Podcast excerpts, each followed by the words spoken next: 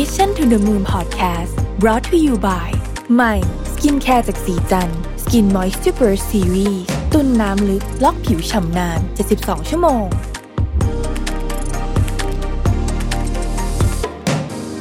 สวัสดีครับ ยินดีต้อนรับเข้าสู่ Mission to the Moon Podcast นะครับ คุณอยู่กับรวิศ หาญอุตสาหะครับ วันนี้จะมาชวนคุยเรื่องการกลับมาทำงานที่ออฟฟิศนะครับ ไม่ว่าจะกลับมา เต็มเวลาหรือว่ากลับมาบ้างเป็นบางวันนะครับเพราะว่าตอนนี้เนี่ยหลายออฟฟิศก็เริ่มมีแผนที่จะให้พนักงานกลับมาทำงานที่ออฟฟิศแล้วนะครับหลังจากที่ work from home กันมาเป็นหลักปีนะ อืมเพราะฉะนั้นก็มีความกังวลเหมือนกันนะครับพอมีความเปลี่ยนแปลงเนี่ยมันก็จะมีความกังวลเกิดขึ้นเหมือนกัน วันนี้จะมาชวนคุย 6 วิธีในการรับมือกับความกังวลนะครับ เมื่อเราจะต้องกลับมาทำงานที่ออฟฟิศนะครับ ต้องชวนอีกก็คุยอย่างนี้ก่อน ผมคิดว่าในอนาคตนะฮะ อนาคตนี่คืออนาคตคือเนี่ยอนาคตคือตอนนี้เลยเนี่ย วิธีการทำงานน่าจะเป็นลักษณะของไฮบริดเยอะสำหรับคนที่ทำงานอยู่ที่บ้านมานานเนี่ยนะครับ ก็อาจจะเป็นทำงานแบบไฮบริดก็คือผสมผสานนะครับ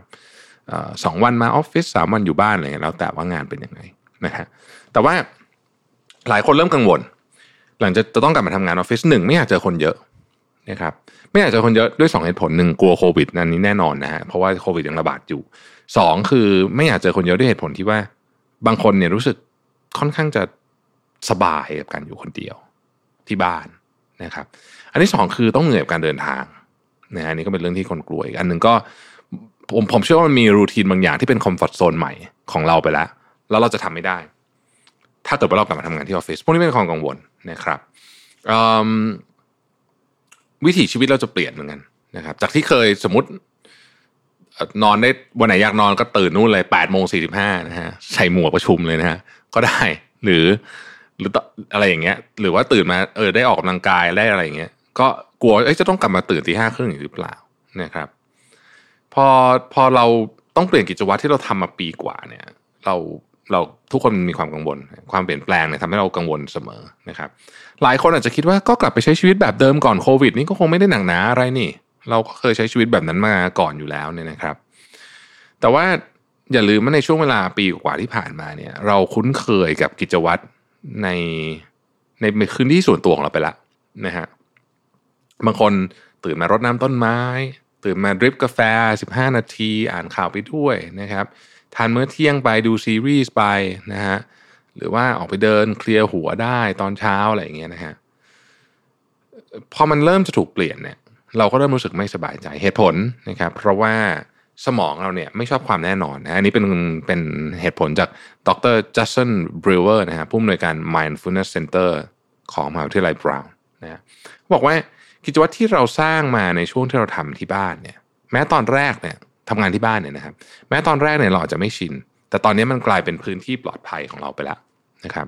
ยิ่งไปกว่านั้นเนี่ยเรารู้สึกว่าพื้นที่ที่บ้านเนี่ยเป็นพื้นที่ที่เราควบคุมได้ ซึ่งต่างกับที่ออฟฟิศที่เราไม่สามารถที่จะบังคับสภาพแวดล้อมคน หรืออะไรได้เลยยกตัวอย่างเช่น สมมติแอร์หนาวขึ้นมานะฮะอยู่อยู่บ้านเราก็ปรับแอร์สมมติว่าเรานั่งในห้องคนเดียวเนี่ยก็ไม่ต้องสนใจใครนะฮะแต่ว่าอยู่ที่ออฟฟิศเนี่ยแอร์หนาวไม่รู้ทำไงก็ต้องปรับแอร์ก็ไม่ได้ เพื่อนโรงงานผู้ไม่หยุดนะฮะ เคี้ยวขนมเสียงดัง หรือวีนใส่เราหรือคนอะไรไม่ใส่หน้ากากทำงานสมมติอะไรอย่างเงี้ย คือมันก็จะทำให้เรารู้สึก ไม่ค่อยสีเคียวสักเท่าไหร่สำหรับมนุษย์เนี่ยนะฮะความคุ้นเคยมักจะให้ความรู้สึกปลอดภัยกว่าเสมอ และสภาวะแวดล้อมใหม่ แม้จะเคยทำมาแล้วเมื่อ 2 ปีที่แล้วเนี่ย ก็จะทำให้เราหวาดระแวงอยู่ลึกๆเพราะตอนนี้ condition มันเปลี่ยนนะฮะพอหวาดระแวงปุ๊บเนี่ยอาจจะเกิดอาการวิตกกังวลขึ้นมาได้นะครับ แม้ว่าการปรับตัวนี้จะเป็นความสามารถพื้นฐานของมนุษย์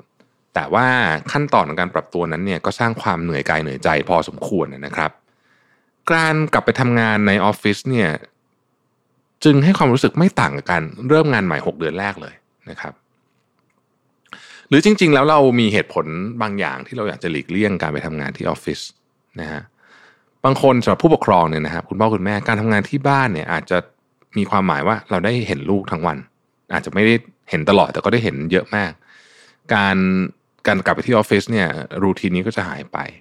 คนบ้านไกลเนี่ยนะฮะอาจจะเครียดเรื่องการเดินทางนะครับต้องเหนื่อยมากขึ้นเสียค่าใช้จ่ายเพิ่มขึ้นต่างๆนะฮะพอกลับมาออฟฟิศเนี่ยรู้สึกว่าสุขภาพที่เคยสมมติดูแลของกินมาตลอดอยู่บ้านควบคุมของกินง่ายกว่าอยู่ออฟฟิศแน่นอนถูกไหมครับเพราะว่าเราทำของเราเองอยู่ออฟฟิศเนี่ยต่อให้เราตั้งใจจะ กินอาหารที่ทำมาจากบ้านสมมตินะฮะแต่บางทีมันก็ต้องออกไปกินข้าวเที่ยงกับเพื่อนที่ทำงานบ้างนะฮะ อะไรอย่างเงี้ยนะฮะมีเหตุผลมากมายที่ทำให้เรารู้สึกกลัวการกลับไปทำงาน อาจจะเป็นตั้งแต่นิสัย introvert ชอบทำงานที่บ้าน ไม่ชอบรถติด อยากประหยัดเงิน อยากอยู่กับคนในครอบครัว อยากอยู่กับหมากับแมวนะครับ แต่ในเมื่อจะต้องกลับไปทำงานจริง ๆ สิ่งสำคัญที่สุดที่เราต้องตอบคือ เหตุผลที่แท้จริงที่เรากังวล นะครับ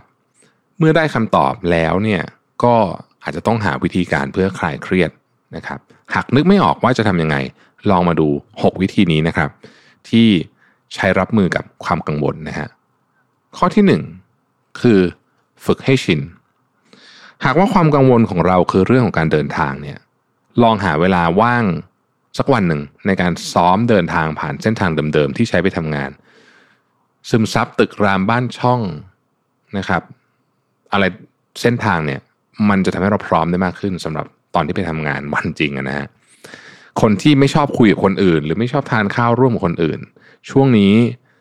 ลองฝึกสกิล small talk ดูนะครับเผื่อว่าลองแล้วเนี่ยจะรู้สึกไม่ตื่นกลัวนะครับ อะไรอย่างนี้เป็นต้นนะฮะอันที่สองคือพักผ่อนให้เพียงพอ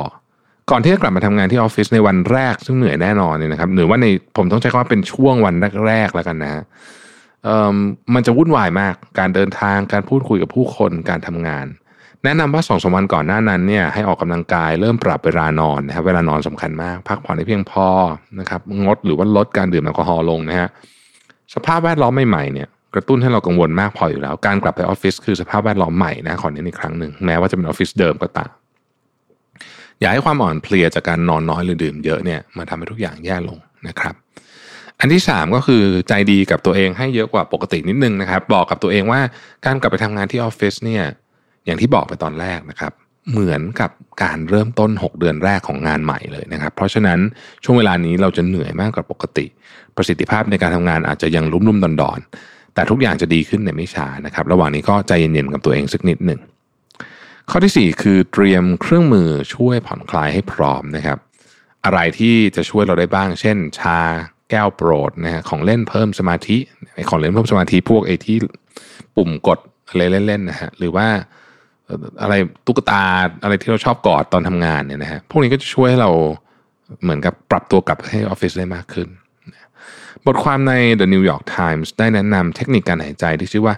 five finger breathing นะครับซึ่งทำได้ง่ายๆ โดยการยื่นมือข้างหนึ่งออกไปนะครับ ข้างหน้าแล้วก็กางนิ้วทั้ง 5 ออก จากนั้นก็ใช้ นิ้วชี้ของอีกมือหนึ่ง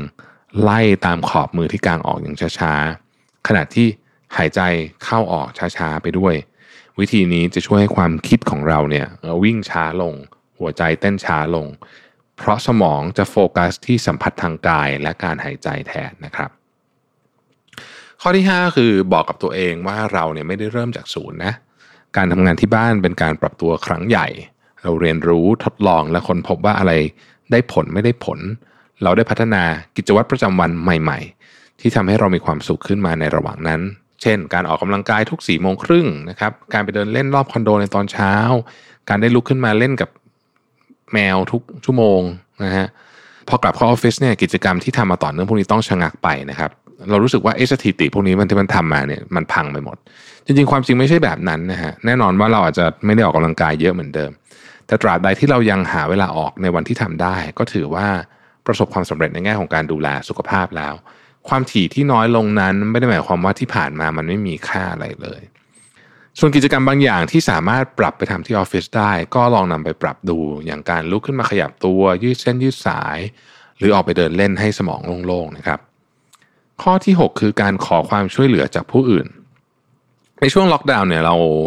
หลายคนต้องเผชิญกับปัญหาสุขภาพจิตนะครับ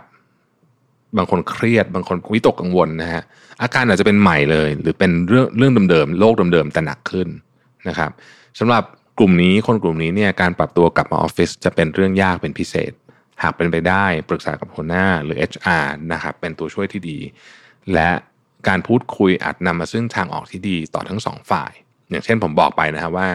เริ่มต้นกลับมาอาทิตย์ละสองวันก่อน แล้วค่อยๆปรับเพิ่มเวลานะครับผมเชื่อว่าในอนาคตการทำงานจะเป็นไฮบริดแบบนี้ ที่บริษัทผมเองทั้ง 2 บริษัทก็เป็นแบบนี้นะฮะก็คือเป็นไฮบริดนะครับมีการผสมผสานนะครับ ช่วงเวลาการปรับตัวเนี่ยยากสำหรับทุกฝ่าย โดยเฉพาะเหตุการณ์ตอนนี้ที่เราไม่รู้เลยว่ากลับไปออฟฟิศเสร็จแล้วอ้าวฉันจะต้องกลับมาที่บ้านหรือเปล่านะครับ หรือว่าจะยังไงดีนะครับ ก็ขอให้ผู้ประกอบการเอง